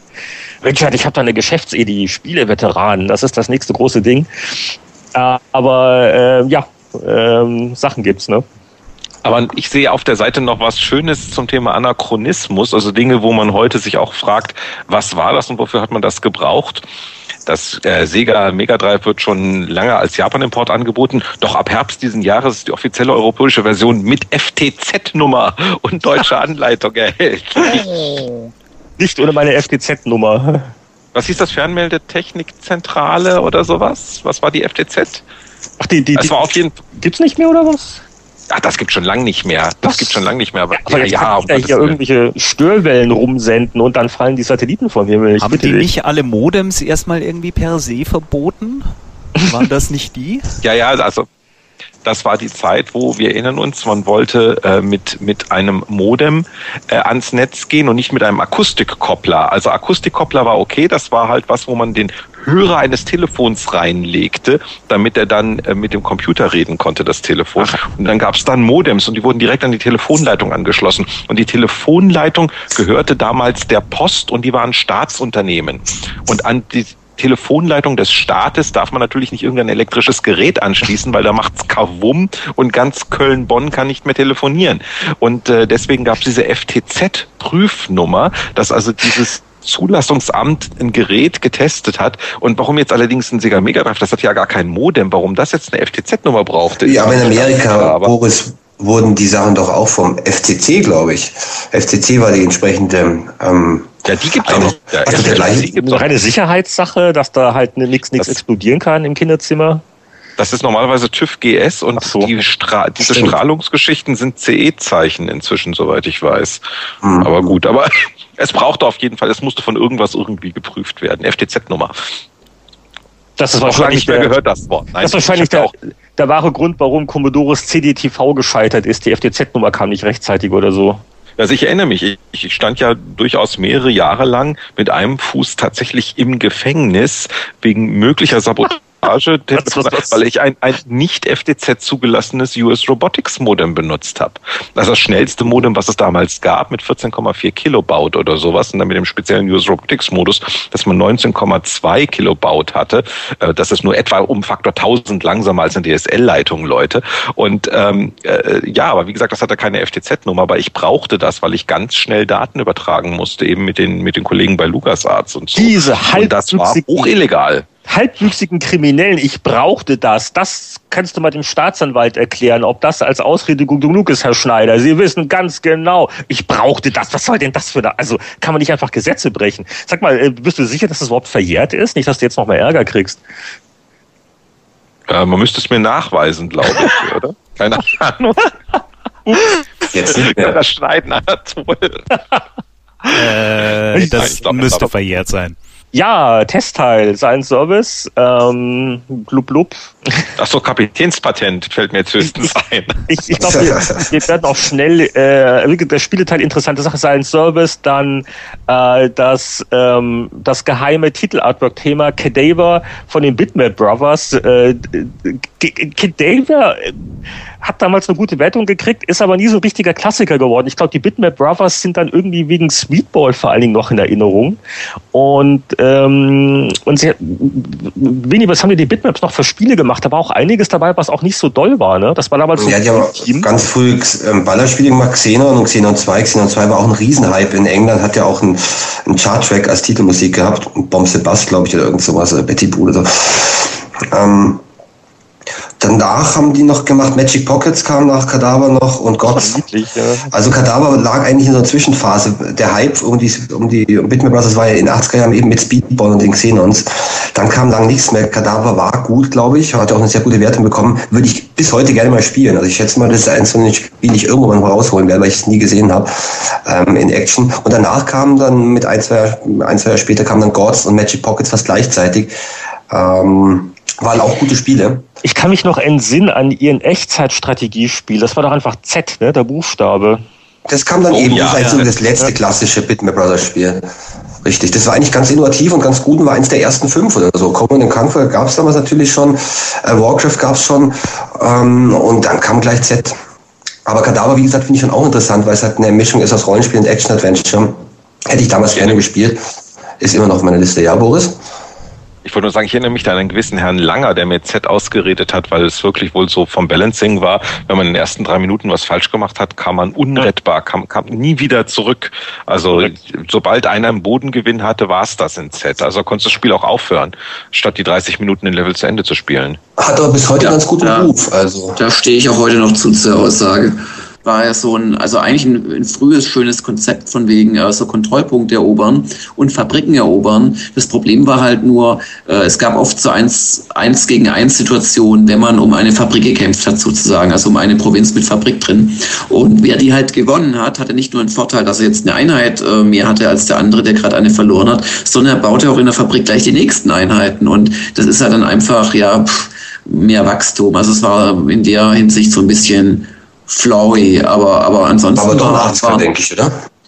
Also für mich war es so ein End 70er eher, glaube ich, damals von der, ja. Aber war, war ein interessantes Spiel, also mal was anderes als immer nur, was es heutzutage so noch gibt, das Echtzeitstrategiespiel. Und ja, es gab da noch einiges mehr im Testteil. Ich glaube, da wird die Zeit jetzt ein bisschen knapp. Äh, also stopp, auch stopp, so stopp, stopp, stopp, stopp. Zwei äh, großartige Adventures. Einmal das letzte, ähm, das Wonderland das letzte Adventure von Magnetic Scrolls, meiner, meines mhm. Wissens nach. Und falls jemand von euch jemals das Earthrise in die Pfoten bekommen hätte, äh, sollte, dann kann ich das wirklich nur schwer empfehlen. Das ist so ein bisschen wie Space Quest im Gore-Modus. Ich habe noch nie so abgedrehte Todesarten im All gesehen wie in diesem ganz klassischen Adventure-Spiel. Lohnt sich absolut. Vielleicht kann man noch auf die zwei, zwei Jump'n'Runs hinweisen, eigentlich fast genauso wie die Prince of Persia und Rick Dangerous, beide in der Ausgabe, eins amerikanisch, eins englisch, auch sehr einflussreich, also quasi direkten Vorläufer, wahrscheinlich auch von, von Tomb Raider, auch zwei sehr gute Spiele gewesen. Ja, und Schon ein starkes Heft, ja. Aber du hast ja, hm? aber Wien mm. hat ja nicht jetzt prophetisch gesehen, wo mm. es uns Prince of Persia geben wird. nein, nein, also es ist sicherlich, es ist sicherlich der, der Test, an dem ich, äh, auf den ich am häufigsten angesprochen worden bin und bis heute angesprochen werde. Also es gibt, glaube ich, keinen Text, den ich geschrieben habe, der mir so nachgetragen wird. Zugegeben eine sehr harte Wertung gewesen. Äh, könnte man auch ein paar, hätte man ein paar Prozentchen mehr geben können. Ähm, ja, gilt als mein, mein, mein kritischster Test quasi. Oder vielleicht meine größte Fehlwertung. Du warst noch jung damals und. Eben, eben. Aber mein, mein Liebling ist Seite 126, da beginnt der sechsseitige Sprites-Artikel, also so von der Recherche, von, von den Texten und vor allen Dingen von der Bebilderung somit das Aufwendigste, glaube ich, was die Powerplay äh, bis dahin gemacht hatte. Ja, der war sehr schön. Mhm. Das war eine größere Strecke. Da, wenn, äh, Winnie, äh, kannst du dich noch genau an die Genese erinnern? Ich glaube, wir saßen da irgendwann mal alle zusammen. Ja, die Chinesen habe ich nicht mehr. Ich glaube, da war ich noch gar nicht in der Redaktion. Ich weiß nur, dass ich extrem begeistert von dem Artikel war, weil es tatsächlich zum ersten Mal eigentlich was in Deutschland war, was ich ganz selten in England gesehen habe in den zehn Jahren davor. Aber in Deutschland gab es das gar nicht, nämlich die Sprites richtig rausgezoomt. Das konnte man natürlich ein paar Jahre später wunderschön machen, als die Emulationen kamen, als man wirklich auch die, die Rohdaten quasi hatte. Aber damals war das schon eine ganz schöne Leistung, die Dinger so zu fotografieren also richtig analog und die einzelnen äh, Sprites dann also eben freizustellen, herauszuheben und über die was zu schreiben. Also ich kann mich an die Genese gar nicht erinnern, weiß aber nur, dass das ein Artikel war, den wir natürlich diskutiert haben in der Zeit, wo ich dann schon da war und der mich sehr, sehr begeistert hat. Und ich glaube, die Texte waren auch sehr, sehr lustig. Aber vor allem fand ich es cool, äh, diese Sprites so rausgezoomt zu haben, äh, mal so rausgezoomt zu sehen und habe das dann später auch in der Videogames gemacht für ähnliche Artikel. Aber da warst du auf jeden Fall der erste Anatole, denke ich. Also, Wobei ich jetzt allerdings Sorry, go ahead. Äh, ich weiß nur, dass es eine, eine ziemliche Schweinearbeit war, weil wir ziemlich viel nachschießen mussten. Also ich habe an dem Artikel, glaube ich, eineinhalb Wochen verbracht in etwa. Und wir haben uns damals halt die Frage gestellt, äh, wer sind eigentlich die Helden in Computerspielen? Das war auch nochmal einfach nur versuchen, nochmal eine andere journalistische Dreh einfach mit reinzukommen. Was, was die Kollegen von der G zum Beispiel heute, finde ich, sehr schön machen noch. Äh, und ja, hat Spaß gemacht. Gibt viele Sachen, die ich heute auch anders machen würde, wenn ich mir das jetzt anschaue, aber wir haben es halt so typisiert. Da gibt zum Beispiel bei äh, Stubenhocker dann aus Little Computer People, dann äh, Maskottchen ist dann ähm, der Mario, die Mullmänner sind dann ähm, die Figuren aus Dungeon Master. Das könnte man heute noch natürlich noch ein bisschen anders aufziehen, aber äh, war das ist eine super Spielauswahl. Echt, echt richtig laut Allerdings. Gemacht ist denn nun ja. ein, ein Sprite dabei, das kein Sprite ist, nämlich die Garage aus Elite. Das war doch Vektorgrafik. Das ist doch das streng genommen. ist streng genommen ist es kein Sprite, aber sagen wir mal, es ist eine, eine Entity, würde ich es bezeichnen. Aber, ich, okay. ich, aber ich, ich muss daraus zitieren, weil es ist so schön geschrieben und besser kürzer kann man äh, Elite nicht zusammenfassen, äh, als mit folgenden Worten. Das Einparken war eine Qual. Ranfliegen, Winkel korrigieren, Drehung justieren und rein mit Volldampf. Hundertmal sind wir angeschrammt, umgedreht oder zerschellt. Waren wir einmal drin, gab's neuen Treibstoff, Sklaven, fremde Güter, vielleicht sogar eine Mission.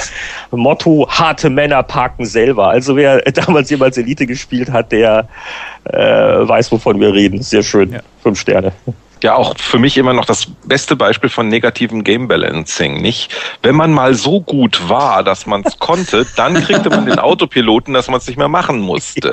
Also nee, nee, nee, das, war genial, das, das, war genial, das, das war stimmt genial. So nicht, das stimmt so nicht. Der Autopilot war so beschissen programmiert bei der C64-Version, dass er, wenn du von der falschen Seite angeflogen bist, dich 200-prozentig in das Raumschiff reingesetzt hat. Ja, da musstest, ja, das ist ja nicht, aber ganz der falschen Seite. Der Autopilot hat dich nur wach gehalten. Das war alles. Autopilot. du bist der Einzige, der noch mit Autopilot zerschellt ist, oder was?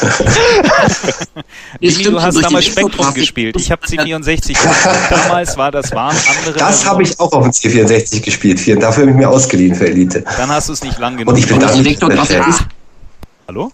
Ah, Military Laser von allen Seiten. Auf, auf, ja. auf jeden Fall ähm, ist das dann sicher ein, ein Grund, warum mancher heutzutage mit großer Skeptis so sich diese automatischen Einparkhilfen bei äh, PKWs anguckt, nach dem Motto, ne, damals ist man äh, bin ich mit meinem Autopiloten, bin ich auch bei, bei Elite angedotzt. Ich mache das lieber selber. Da sieht man mal die Auswirkungen. Aber eben die, die Spielauswahl, auch wenn ich jetzt die Seite mir nochmal anschaue, die ist absolut genial. Xivi, das ist ja ein super Klassiker gewesen. Ähm, Boulder Dash aus eigentlich aus allen Ländern, japanische Sachen, europäische Sachen. Ähm, und aus allen Jahrzehnten wirklich ein cooler Artikel. Eigentlich sollte man mal reprinten. War, war, das nicht eine, war das nicht eine, nicht eine, eine Buchidee für Gameplan? Ja.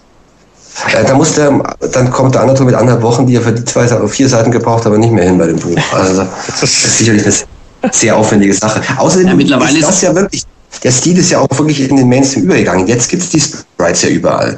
Die gibt es in den Fachzeitungen, die gibt es im Internet, die gibt es auf Anzeigen, selbst von artfremden Produkten. Diese Pixelgrafik, die der Anatol damals hochgezogen hat in der Powerplay, das war wirklich was ganz Neues in Deutschland. Du hast teilweise gut mal einen großen Bild, ein großes Bildschirmfoto gehabt komplett, aber die Sprites rauszunehmen, fand ich sehr, sehr schlau damals und sehr, sehr interessant. Und jetzt ist es aber üblich, wenn man Zeitschriften ja, anschaut. Das auch Apropos, dann haben wir jetzt wunderbar die, äh, die Brücke gebaut, äh, um kurz vor Schluss noch relativ zügig vielleicht die aktuellen Spiele abzufragen.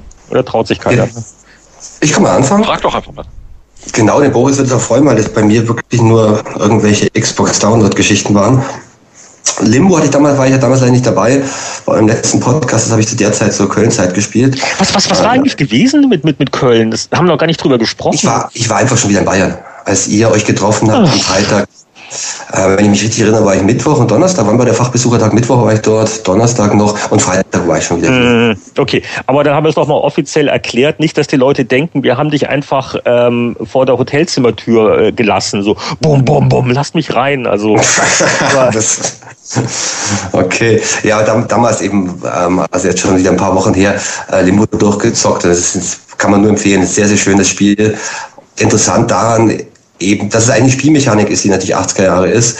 Also klassisches Rätsel Jump'n'Run, aber mit einer Technik, die halt 21. Jahrhundert ist. Also äh, die ganzen Gravitationseffekte, Partikeleffekte, das sind alte Spielmechanik, aber mit einer komplett neuen Technik, so wie du es damals halt eben noch nicht hast machen können. Du hast zwar vielleicht das Spieldesign schon gehabt, aber die technische Umsetzung ging noch nicht. Limbo finde ich sehr, sehr gut. Und habe jetzt kürzlich noch zwei andere Sachen mir angeschaut. Also Scott Pilgrim habe ich gespielt, ist natürlich witzig, Wobei man sagen muss, dass die, diese scrollenden Prügelspiele damals auch alle äh, recht gut waren von Capcom, auch keine richtigen Meisterwerke und so ähnlich finde ich das ist das Scott Pilgrim eigentlich auch, man kann es gut durchspielen. Es spielt sich super mit einem mit Kumpel zusammen. Ähm, ist ja von der Grafik so super NES PC Engine Stil. Also eigentlich auch ein recht interessantes Ding. Da ist mir halt noch aufgefallen, dass es doch, obwohl es ja auf ähm, Retro gemacht ist und auch auf einfach gemachtes altes Spieldesign besonders lange ist es auch nicht ein Riesenteam dahinter steht. Also es ist ja wirklich eine, eine große Produktion von Ubisoft gewesen. Das fand ich relativ überraschend. Ganz im Gegensatz zu dem äh, Protect Me Night, das ist noch relativ neu, das ist aus Japan, auch auf, auf ähm, ähm, Xbox 360 natürlich. Interessanterweise, das kann der Boris dann vielleicht auch gleich erklären, wieso, ähm, ist es eine Indie, es ist ähm, auf dem Indie-Kanal. Wie ist es da gelandet, Boris? Das Protect Me Night, sagt ihr das was?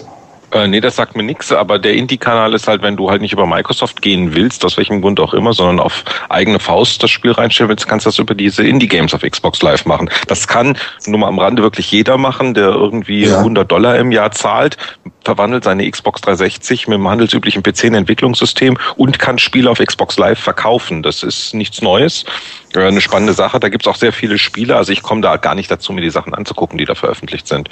Also weil da wirklich auch sehr viel kommt. Bei dem Protect Me Night ist eben aus Japan. Da würde es mich schon interessieren, wieso die das auf, auf, als Indie-Entwicklung gemacht oder vermarktet haben. Weil Ancient ein, ein altes ein Entwicklungshaus ist, das ist die Firma von Yuzo Koshiro, diesen japanischen, ähm, eigentlich bekanntes japanisches äh, Spielemusiker. Also Shinobi Streets gemacht. of Rage. Street of Rage natürlich. Und das ist seine Firma, die gibt es, glaube ich, schon seit 10 oder 12 Jahren. Und das wiederum ist wirklich also richtig retro. Du hast also ein Spiel im Design, in der Grafik und auch in der Technik von, von einem frühen Famicom-Spiel. Das ist der gesamte Stil. Ähm, aber wiederum halt neues, ähm, eine neue Spielmechanik. Also es ist auf einer alten Technik gemacht, aber die Mechanik ist neu, ist eine Mischung aus Gemetzel, äh, also Echtzeit-Action, vielleicht Gauntlet-mäßig mit, mit Tower-Defense-Elementen. Also ein bisschen, mit ein bisschen Taktik noch dabei. Und das ist ein super Spaß. Also das kann man alleine natürlich auch spielen. Bis zu vier Leute können mitmachen. Und gerade wenn man zwei, drei andere Leute am Start hat, ist es, ist es sehr, sehr spaßig. Äh, da muss man eben die Prinzessin beschützen, die von allen Seiten von Monstern angegriffen wird. Und man prügelt zum einen und zum anderen baut man eben, baut man Sachen auf. Das fand ich sehr, sehr lustig, das Spiel. Ich habe äh, mir das Enslaved angeschaut dieses knallbunte ähm, Action-Adventure-Dingenskirchen, ähm, das über Atari jetzt kommt. Endlich mal so ein richtiges Xbox 360-Spiel auf Disk, das ich mir mal angeguckt habe.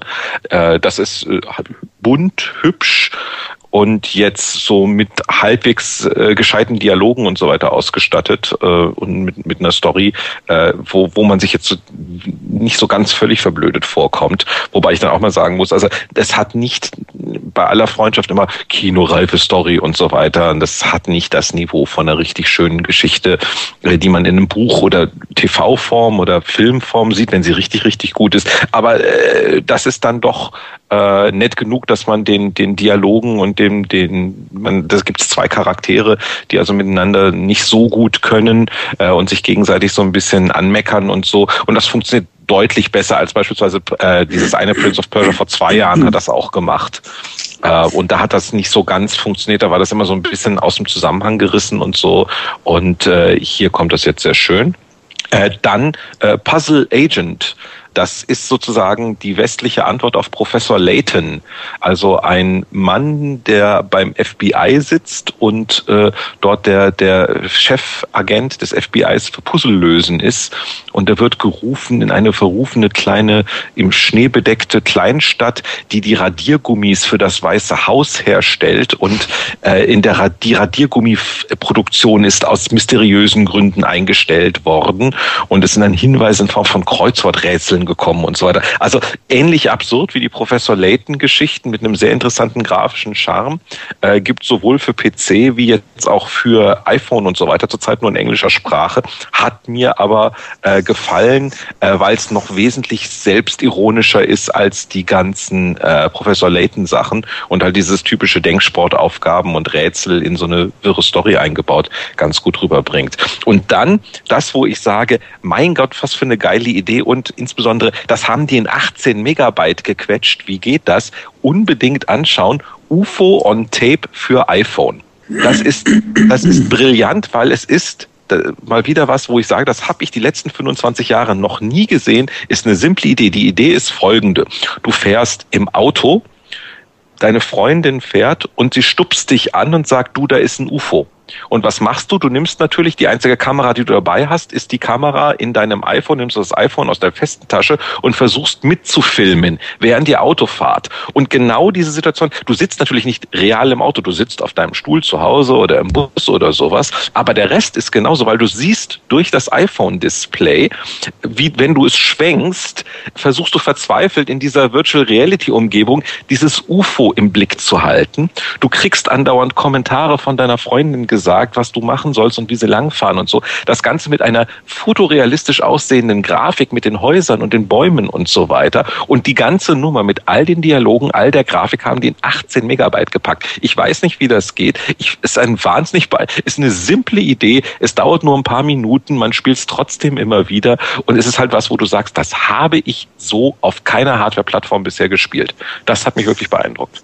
Cool. Ich, ich habe drüber gelesen. Das klang aber jetzt wirklich verlockend. Ich glaube, das äh, brauche ich.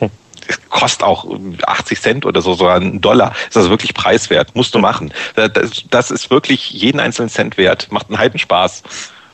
Ich kann, ich kann das jetzt leider nicht äh, wiederholen, äh, wenn ich über das Spiel äh, spreche, mit dem ich mich gerade versuche anzufreunden, nämlich Final Fantasy XIV. Ähm, ich ich habe ja ein gesteigertes äh, Interesse an Online-Rollenspielen ähm, mit, mit Heldendaten und, und überhaupt. Wenige Tage dauerte nur das Puzzlespiel, das Ding überhaupt zum Laufen zu bringen. Wenn man startet, dann kommt erstmal ein Browser-Window, damit du dich einloggen kannst. Und ich hatte das Problem, wie zum Glück auch andere Leute, sonst hätte ich das nie im Forum gefunden, dass dein Default-Browser in Windows sollte dann Internet Explorer 8 sein. Bei mir war es aber Firefox. Und dann musste ich nur noch mein JavaScript-Problem lösen mit Internet Explorer. Und dann konnte ich mich auch irgendwann einloggen.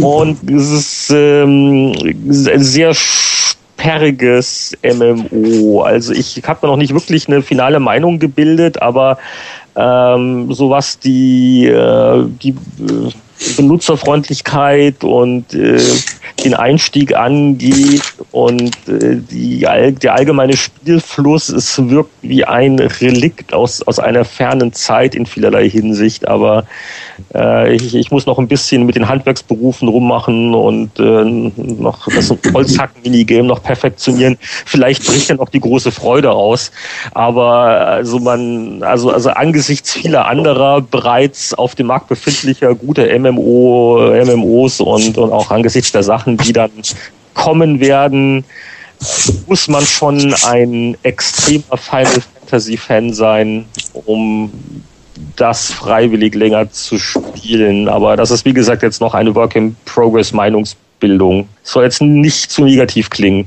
Bei mir waren's. Ähm, ich freue mich sehr jetzt auf das neue Fallout, wenn es jetzt kommt, auf das New Vegas und das hat mich irgendwie nochmal an meinen Xbox-Schrank äh, rangebracht und ich habe mir das Fallout nochmal, ähm, die Game of the Year Edition nochmal angespielt mit allen Add-ons und habe da viel zu viel Zeit mit verbracht. Dann ähm, gibt's noch einiges, wo ich jetzt gerade so an einem ersten Viertel, Drittel bin. Halo Reach habe ich gespielt, äh, Civilization habe ich gespielt. Und dann in meiner nicht enden wollenden Suche in den Randbereichen des äh, Gamings unter anderem noch Nintendos Face Training ausprobiert. Ich weiß nicht, ob jemand von euch das mitbekommen hat. Das ist eigentlich eine großartige Idee. Du klappst deinen Gameboy auf und innen drin ist ja die äh, Kamera, die nimmt dich auf und dann ähm, versuchst du so eine Art, äh, das, was du für dein Hirn machst, in Form bei Kawashimas Gehirnjogging, mit deinen Gesichtsmuskeln zu machen, nämlich die zu trainieren. Das bedeutet irgendwie, was ich sehr grandios finde, ähm, dass du dann mit runtergelassener Kinnlade und halb äh, zuen Augen ähm, irgendwie vor deinem Schreibtisch sitzt und die Gattin dich etwas leicht verstört anschaut, was du da gerade machst aber ähm, hat irgendwie Spaß gemacht. Schlaganfall, also denkt sie dann und ruft Notarzt. Genau, genau. Ähm, und das, da gab es eine ganz interessante, Nintendo hat sich da relativ viel Zeit genommen, um das der Presse irgendwie beizubringen, was das ist. Und die hatten da eine sehr gute, ähm, äh, einen Coach für, für Gesichter und für Training und für so solche Geschichten. Und die hat erzählt, dass, äh, was ich sehr spannend finde, wenn sich Frauen ähm, die, die Augen schminken, dass automatisch immer der Kiefer nach unten klappt. Mhm. das mal eine das, das, das muss man auch mal wenn du ja, aufmachst, weil, weil der Rest deines Gesichts sagt, okay, du bist da oben schon so tierisch angestrengt, dann musst du dich da unten jetzt nicht noch irgendwie um irgendwas kümmern. Dann lass mal schön fallen. Also das fand, da waren so sehr nette irgendwie äh, kleine Geschichten da. Wie gesagt, höchst randbereichig, aber irgendwie ganz lustig. Das war's von meiner Seite. Ich habe ich hab nur eine Frage. Wer von euch ist erkältet? Seit einigen Minuten schnieft immer jemand im Hintergrund. Der, der, der Jörg reinigt seinen Schreibtisch, glaube ich. Das, du hast vorhin den Schreibtisch abgestaubt, gell? Stimmt? Ich habe vorher tatsächlich so sehr. Ja. Also wirklich, während meines Monologs zu Final Fantasy XIV, wo man eigentlich aufmerksam lauschen und vielleicht mitschreiben sollte. Ich distanziere mich davon, dass ich erkältet sei. Das aber der Schreibtisch ist sauber jetzt. Und man schneuzt ein bisschen ins Mikrofon. Ja, ja, ja, ist ja schon gut. Nein, nein, nein, distan ich distanziere mich. Ähm, ich habe auch noch was gespielt. Und zwar Civilization 5. Jörg, die Tatsache, dass du am Podcast teilnimmst, sagt ja, dass Civilization 5 nicht so suchterregend sein kann, wie man überall so liest. Ich weiß nicht, was ich nebenher mache und warum es diese Mausgeräusche gibt. Diese, also Civilization, Civilization 5 ist für mich eine unheimliche Enttäuschung. Ähm, wir, haben, wir haben lange bei Gamerstore über die Wertung diskutiert und wir waren sehr versucht, in den siebener Bereich zu gehen, so als Signalwertung. Und dann haben wir nach langem Hin und Her gesagt, nee, also es ist auch unfair, wenn man jetzt dieses Spiel vorführt, dass das 10, 20 Stunden lang ganz großen Spaß macht, bis man merkt, ähm, dass man gegen ein Nichts spielt und dass der KI-Gegner wirklich strunzdumm ist und äh, auf, auf mehreren Ebenen nicht funktioniert. Also er ist insgesamt so passiv eingestellt. Also wenn ich von ihm spreche, meine ich alle Computergegner.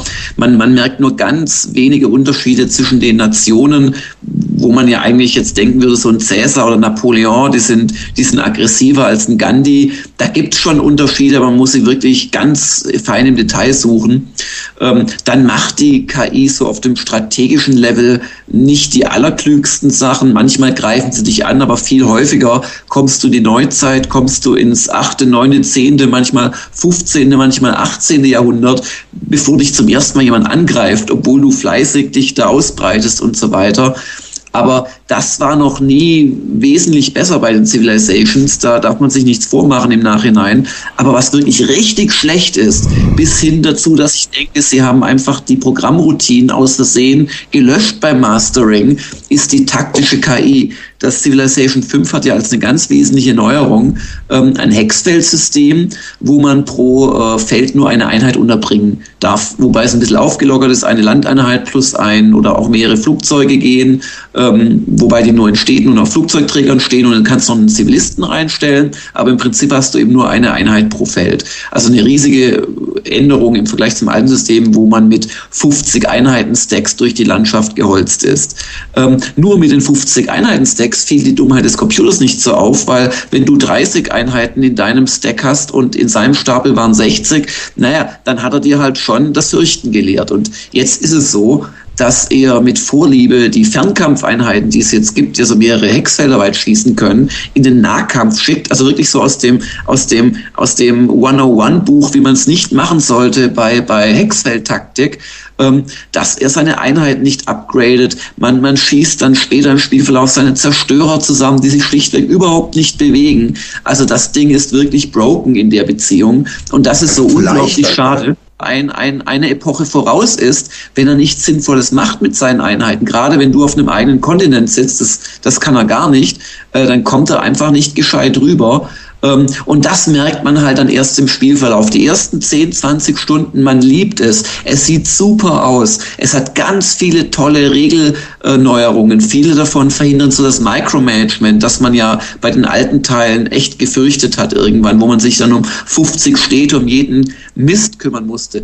Ganz tolle kleine Änderungen, die aber das Spiel komfortabler machen. Du hast jetzt einen globalen Zufriedenheitswert. Also jedes Kolosseum, das du in jeder Stadt baust, äh, zählt auf das globale Glück und die globale Zufriedenheit deiner Leute. Du musst nicht mehr dieses Micromanagement machen. Ganz viele tolle Ideen und dann machen sie es dadurch kaputt, dass du nach 10, 20, vielleicht sogar erst 30 Stunden merkst, nein, nein, das Spiel, das veräppelt mich, weil ich, ich, ich, ich kann ja mit einer unterlegenen Armee, kann ich hier noch den Gegner plätten, nicht weil ich toll spiele, sondern weil er nach dem Zufallsprinzip Einheiten von links nach rechts und wieder zurückbewegt.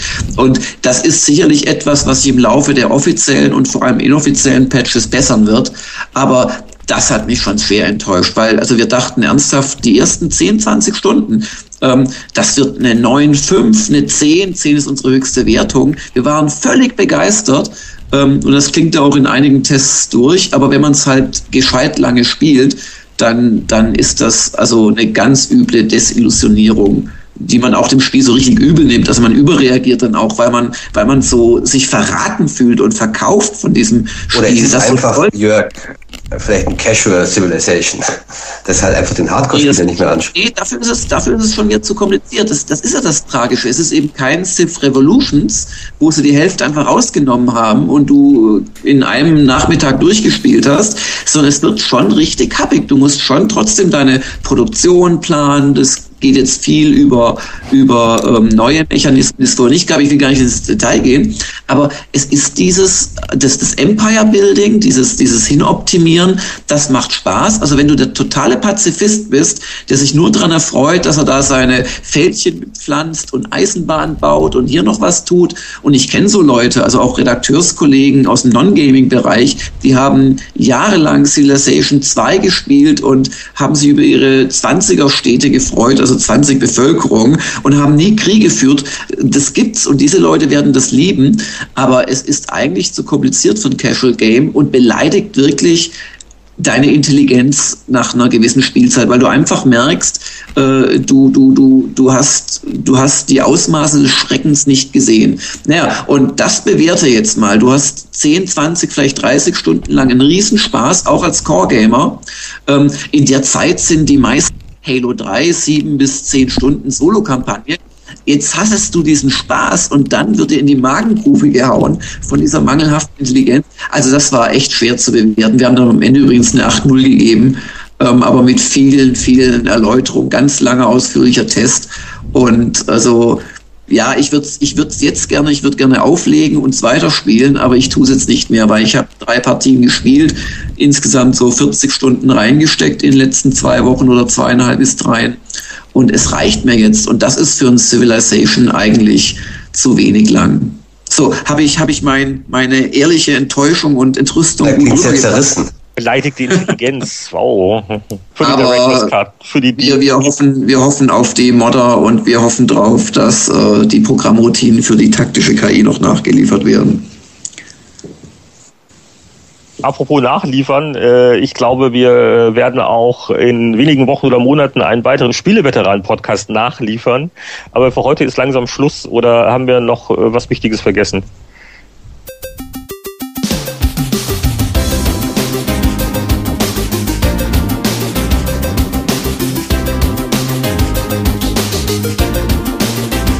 Während die Herren nun munter weiter diskutieren, kommen wir forsch zum Abspann. Der Spieleveteranen-Podcast ist ein privater Podcast. Sie erreichen ihn unter www.spieleveteranen.de. Auf diesem Blog finden Sie Informationen, Links und können sich an Diskussionen beteiligen. Wir wünschen Ihnen viel Spaß. Bis zum nächsten Mal.